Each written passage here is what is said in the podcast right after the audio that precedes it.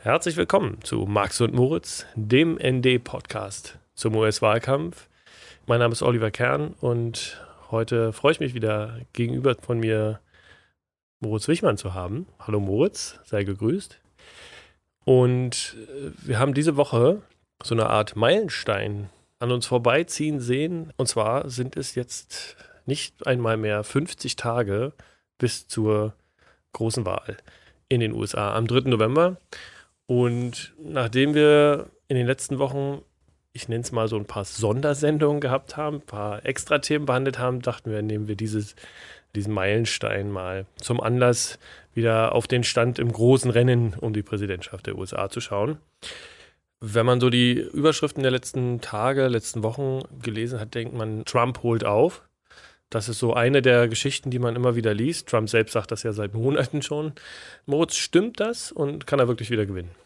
Er hat ganz minimal aufgeholt. Und zwar, wenn man es vergleicht zur Situation im Juni und im Juli. Also es ist so, dass seit über 500 Tagen, also seit Joe Biden seine Präsidentschaftskandidatur erklärt hat, er im Direktvergleich mit Donald Trump immer vorne lag. Das ist auch ziemlich historisch. Und immer ungefähr 5% vorne lag im Durchschnitt, ich beziehe mich immer so auf Umfragen-Durchschnitte, weil es immer wieder Ausreißerumfragen nach unten und nach oben gibt und dann bestimmen die manchmal die Medienberichterstattung. Aber im Großen und Ganzen lag er immer ungefähr 5% vorne. So, dann ist das Coronavirus äh, passiert und dann äh, ist ähm, George Floyd, die Proteste und die neue Black Lives Matter Protestwelle passiert. Und im Juni und im Juli ist deswegen der Vorsprung von Joe Biden auf so 9, 9,5% hochgegangen das ist jetzt wieder ein bisschen zurückgegangen. Also Statistiker oder Datenjournalisten reden da auch von Mean Reversion. Ja? Also egal, äh, was man misst, Werte in, in Langzeitmessungen neigen dazu, irgendwann so zurückzupendeln zu so einer Art Equilibrium, zu so einer Art Durchschnitt. Und das ist vermutlich das, äh, was passiert ist jetzt. Also Trump hat ein bis zwei Prozentpunkte aufgeholt. Aktuell liegt er sieben Prozent hinten, aber es hat sich nicht viel verändert. Also was sehr beeindruckend ist im Vergleich auch zu 2016 und auch im Vergleich zu insgesamt Wahlen vorher, wie geradezu zementiert die Stimmung ist in den USA. Also alle sind total in ihre Lager eingemauert und da verändert sich wirklich sehr wenig gerade. Das ist interessant, dass du das ansprichst. Ich habe das auch bei Harry Enton, dem Zahlenguru von äh, CNN, gerade gelesen, dass der Vorsprung Bidens der stabilste ist, den es jemals seit den 40er Jahren, glaube ich, gegeben hat, seitdem es mit Wahlumfragen angefangen hat. Also, dass es im Grunde nicht dieses typische Kopf-an-Kopf-Rennen, mal ist der vorn, mal ist der vorn und mal sind es 10% in die eine Richtung, mal in die andere Richtung. Ist das auch dein Eindruck? Ja, auf jeden Fall.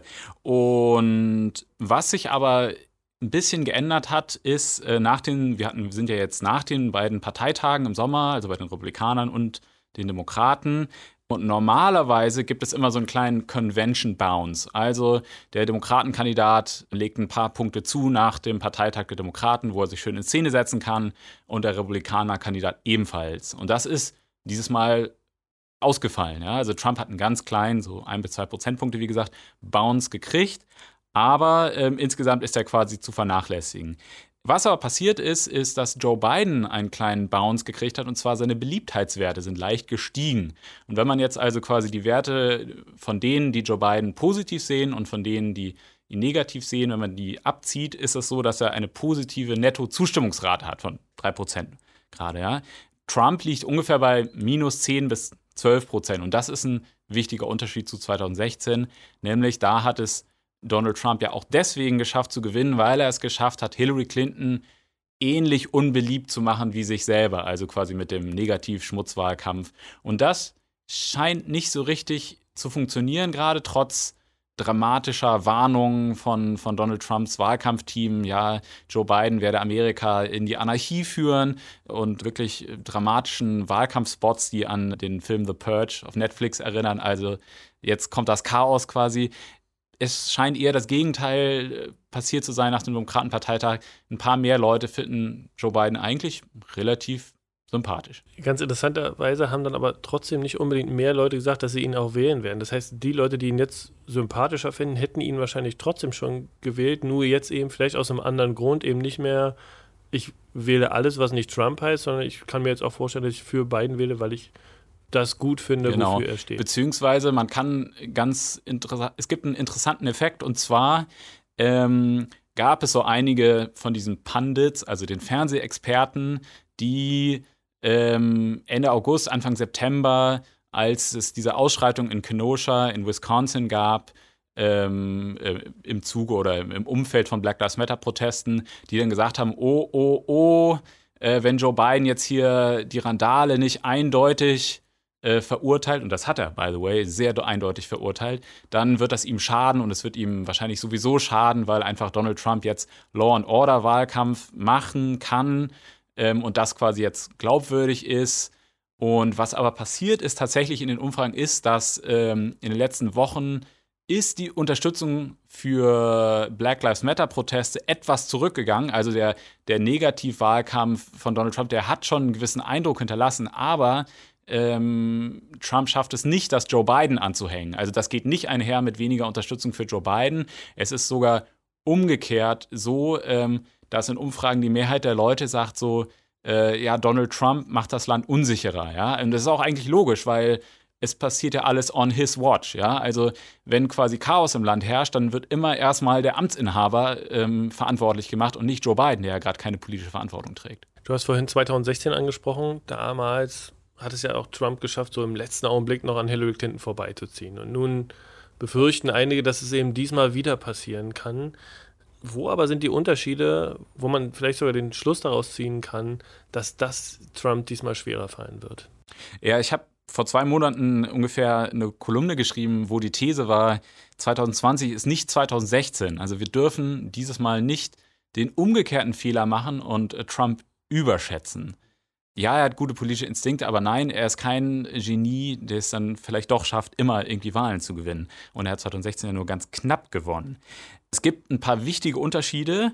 Und einen Unterschied haben wir schon angesprochen, dass es extrem stabil ist. Ja? Also 2016 war es so, dass äh, drei, vier oder fünfmal während des Rennens in den Monaten vor der Wahl war Donald Trump ziemlich nah, bis auf ein, zwei Prozentpunkte in den Umfragen an Clinton dran.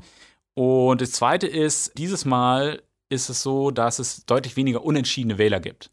Ja, also 2016 waren kurz vor der Wahl, wenige Wochen vor der Wahl, noch 19 Prozent der Wähler unentschieden. Jetzt sind es nur noch 13 Prozent. Dritter Unterschied: Es gibt so eine gewisse Wählergruppe, die beide Kandidaten nicht mag. Und die hat 2016 sich in letzter Minute mehrheitlich für Trump entschieden. Das waren damals 18 Prozent ungefähr, heute sind es nur 7 Prozent. Ja? Und die Mehrheit dieser Leute, die beide nicht so richtig mag, würde sich dieses Mal für Joe Biden entschieden. Also das ist ein dritter Unterschied. Und der vierte ist, dass Joe Biden relativ überall in vielen Swing States, anders als Hillary Clinton damals, nah an der 50%-Marke dran ist. Und das heißt, wenn man da nah dran ist, dann ist es einfacher zu gewinnen natürlich. Das hängt damit zusammen, dass es weniger Stimmen für Drittparteikandidaten geben wird. Das war in einigen Staaten, war das 2016 bis zu 20 Prozent, äh, Utah zum Beispiel, oder auch in entscheidenden Swing States wie Wisconsin, wo quasi die Stimmenzahl für die grünen Kandidatin Jill Stein quasi höher war als der Vorsprung, mit dem Donald Trump an Stimmen den Staat dann gewonnen hat. Also die Stimmung ist weniger Experimente, wir entscheiden uns klar für einen Kandidaten. Und dass Biden an einigen Stellen schon nah an 50 beziehungsweise teilweise sogar über 50 Prozent liegt, bedeutet ja eben auch, dass selbst wenn alle, die da jetzt noch unentschieden sind, selbst wenn die sich alle für Trump entscheiden würden, was eigentlich so gut wie nie passiert, dass selbst das nicht reichen würde. Also das ist wirklich ein großer Unterschied zu 2016.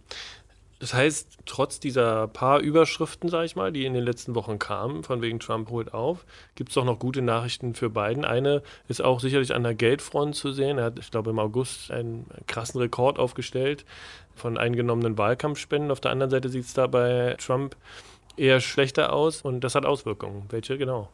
New York Times und das, das Fachblatt der Börsenhändler Bloomberg News haben da große Artikel zugemacht und zwar ist es so, dass Donald Trump seit Anfang 2019 über eine Milliarde Dollar an Spenden eingesammelt hat.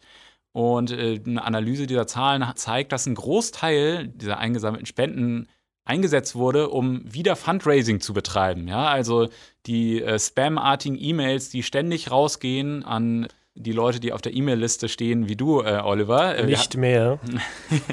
die standen. Da wird, wurde wahnsinnig viel Geld verbrannt und ungefähr 800 Millionen Dollar hat Trump davon schon verbrannt.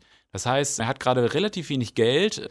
Er hat sogenannten Cash Crunch, also er ist nicht, nicht pleite, aber hat Geldprobleme gerade. Und er hat sich in mehreren Staaten, in mehreren Swing States, ähm, hat er seine Fernsehanzeigen gestoppt, weil er kein Geld hat mehr, gerade die zu bezahlen. Und wenn man vier, fünf Wochen vor der Wahl in einem halben Dutzend und mehr Staaten nicht mehr auf dem Fernsehbildschirm stattfindet, das ist nicht gut. Das Trump-Wahlkampfteam sagt natürlich, ja, wir setzen eher auf digitale Spots oder digitale Werbung, Facebook und so weiter. Ist das mittlerweile wirklich so, dass das der Winner sein kann, wenn man nur auf digital setzt und nicht auf äh, Fernsehwerbespots? Ich glaube, das kann man nicht sagen. Also digital hat Trump vermutlich einen, einen Vorteil aktuell noch, aber auch da holen die Demokraten auf. Und die zweite Sache ist, dass Trump natürlich auch versucht, ganz viel auf Free Media zu setzen. Also er ist halt der Präsident. Wenn er was sagt, dann berichten Medien darüber. Also Geld ist nicht alles. Hillary Clinton hat 2016 auch viel, viel mehr Geld gesammelt und ausgegeben als Donald Trump. Aber es zeigt eben trotzdem Trends an. Wenn man sagt, Trump verbrennt sein Geld, dann ist das natürlich nur äh, die halbe Wahrheit. Insofern, dass er viel von den Wahlkampfspenden dann am Ende auch für, für sich selbst nutzt. Insofern, dass er Häuser, Hallen nutzt, die ihm selbst gehören, dass er Flugzeuge, Hotels benutzt, die ihm selbst gehören, wo dann das Wahlkampfteam unterkommt, wo der Secret Service unterkommt und dann wird das Geld, teilweise auch staatliches Geld für den Secret Service, aber auch Wahlkampfspenden, gehen dann eben der Trump Organization aufs Konto. Wenn zurzeit alles nicht ganz so gut aussieht für Donald Trump, gibt es dann trotzdem einen Weg, wie er noch gewinnen kann? Ja, Donald Trump kann diese Wahl gewinnen und kein seriöser Journalist sollte was anderes behaupten. Grundsätzlich ist es so, dass die Republikaner derzeit gibt es so ein Bias, also einen Vorteil, den sie haben im Electoral College-System von so zwei bis drei Prozentpunkten. Das hat was mit der Verteilung ihrer Wähler über entscheidende Swing States zu tun. Also, wenn quasi die Umfragen zeigen, dass Joe Biden nur noch zwei bis drei Prozent vorne liegt, kurz vor der Wahl, dann ist es an der Zeit ziemlich nervös zu sein, wenn man Joe Biden den Wahlsieg wünscht. Dann auch Hillary Clinton hatte ja irgendwie drei Millionen Wähler mehr, hat aber trotzdem nach dem genau. Wahlsystem verloren. Genau. So, wie könnte Trump gewinnen? Tja, Biden hat gerade eine Schwachstelle. Und zwar mit Latinos. Latinos sind eine immer größer werdende Wählergruppe in den USA. Und sie sind aber gleichzeitig traditionell auch eine eher unzuverlässige Wählergruppe. Nämlich es gibt viele Nichtwähler, ne? es gibt viele marginalisierte Menschen in der Latino-Community, viele Arme laut aktuellen Umfragen ist es so, dass Joe Biden zwar die Mehrheit der Latino-Wähler gewinnen wird, aber dass er hinter dem gerade zurückgefallen ist, was Hillary Clinton 2016 erreicht hat. Das muss nicht schlimm sein, das kann sich noch ändern. Ne? Also, weil viele von denen quasi eher unzuverlässig und eher Nichtwähler sind, kann die Kampagne das auch noch auf den letzten Metern, quasi in den letzten Wochen, diese Leute noch mobilisieren. Aber es gibt viele Consultants und Aktivisten an der Basis, die gerade so ein bisschen Alarmstimmung machen, was äh, die Unterstützung von Latinos angeht. Fallbeispiel Miami. Da wohnen ganz viele Exilkubaner und die wählen traditionell immer die Republikaner. Aber äh, die jüngeren Kubano-Amerikaner wählen durchaus auch Demokraten. Aber in Miami ist es so, dass die Trump-Kampagne äh, viel mehr Geld ausgegeben hat für Fernsehwerbung und, und Radiowerbung und so weiter, weil Wahlen in Florida immer sehr, sehr, sehr, sehr eng sind. Wie war das? George Bush hat 2000 die Wahl mit wie viel? 512 Stimmen. 500 Stimmen gegenüber Al Gore gewonnen. Also da wird es immer knapp. Florida, just being Florida. Die zweite Sache ist, was Donald Trump ja gerade versucht, ist mit seiner ähm, Strategie, Law and Order Wahlkampf zu machen, ganz unverhohlen dieses 68er und 70er Jahre Nixon Playbook zu wiederholen, also Angst zu machen vor Schwarzen, Angst zu machen vor Veränderungen, Angst zu machen vor Diversity. Also er versucht seine weiße Basis noch weiter zu mobilisieren und das könnte tatsächlich erfolgreich sein. Also Weiße ohne Uni-Abschluss haben 2016 44 Prozent der Wählerschaft ausgemacht. Das ist die größte Gruppe. Also die USA wird immer diverser, aber es ist immer noch ein relativ weißes Land. Trump hat die damals mit großem Vorsprung gewonnen. Diese Gruppe wird dieses Jahr aufgrund des demografischen Wandels ein bisschen kleiner sein, ungefähr 41 Prozent der Wählerschaft stellen. Aber in dieser Gruppe gibt es viele Nichtwähler. sie stellen 50 Prozent aller Nichtwähler und 60 bis 75 Prozent aller Nichtwähler in den Swing States im mittleren Westen, im sogenannten Rust Belt. Also Pennsylvania, Michigan, Ohio, Wisconsin oder auch Iowa. Also da, da gibt es noch Potenzial, dass Trump quasi rechte, kulturell rechte Nichtwähler aus der weißen Arbeiterklasse quasi für sich mobilisiert, was er 2016 ja erfolgreich gemacht hat. Ich bin da aber trotzdem ein bisschen skeptisch. Also es gibt da zwar viel Potenzial für die Trump-Kampagne, aber ich bin da ein bisschen skeptisch, weil die Zwischenwahlen 2018 gezeigt haben, dass Trump offenbar sein Potenzial da ausgeschöpft hat. Weil genau wie bei den Latinos als Wähler für die Demokraten ist das halt eine Gruppe, die wirklich sehr, sehr schwer zu mobilisieren ist. Deswegen könnte es sein, dass diese Strategie Basismobilisierung, die er gerade fährt, ganz eindeutig, ja, dass die einfach floppt.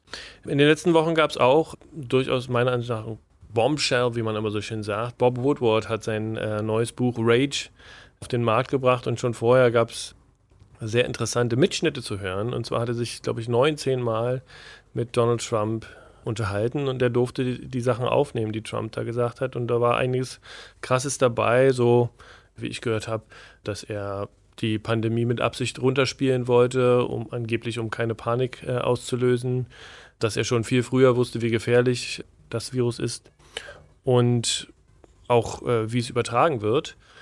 Und das hat er aber der amerikanischen Bevölkerung eher verheimlicht. Äh, glaubst du, dass das so eine Art Sargnagel sein kann? Oder ist es wieder nur eine Sache, die bei jedem anderen Präsidenten schaden würde, nur nicht Donald Trump? Mm, jein. Es gibt so einen so Running Gag unter den Beobachtern der US-Politik, auch wenn es um den deutschen Journalismus geht und wie der deutsche Journalismus über die USA berichtet, nämlich ganz oft während der Trump-Präsidentschaft kamen so Schlagzeilen, jetzt wird es aber eng für Donald Trump. Und klar, die, die Präsidentschaft von Donald Trump ist eine einzige Kette von Skandalen und es hat nie wirklich etwas großen Einfluss gehabt.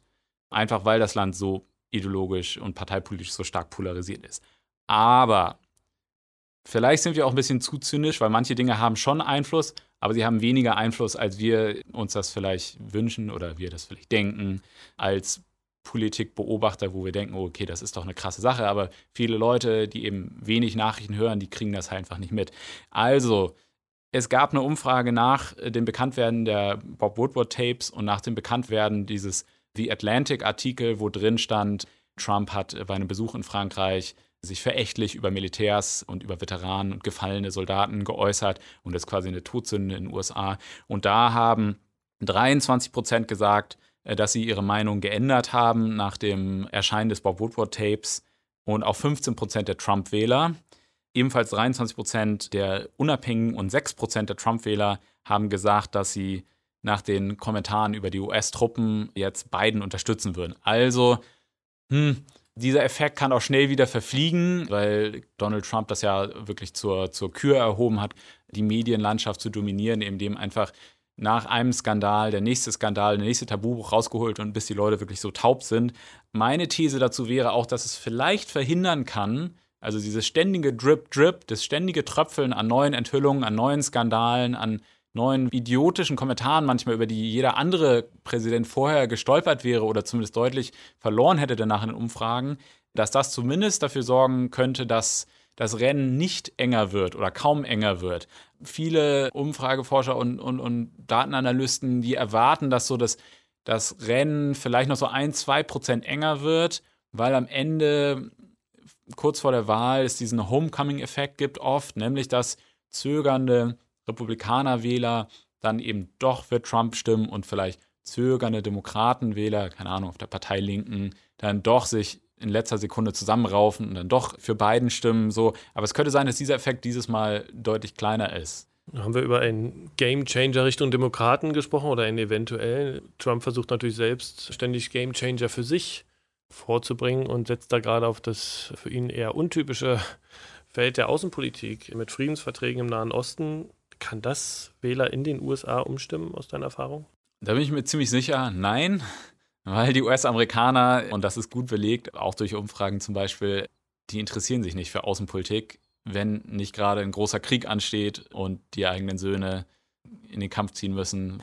Aktuell ist es so, dass die wahlentscheidenden Themen werden die Wirtschaft sein und die Corona-Rezession, die Corona-Krise, der Umgang mit der Pandemie, der Umgang mit den Protesten gegen Polizeigewalt im Land und vielleicht noch die Klimakrise, ne? weil die ganze Westküste steht in Flammen.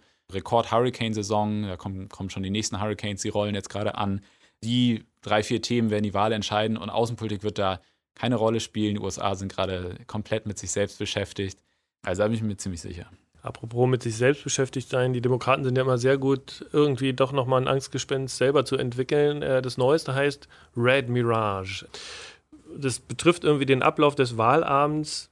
Was genau ist diese rote Fata Morgana, die da heraufbeschworen wird? Ja, man muss da, muss da ein bisschen sagen, also so alarmistische Warnungen von Aktivisten, die haben ja ihre Berechtigung, weil es tatsächlich Möglichkeiten sind, die eintreffen können. Zum Beispiel die Geschichte mit der Verzögerung, mit, mit Auslieferungsschwierigkeiten bei der US-Post und politischer Sabotage.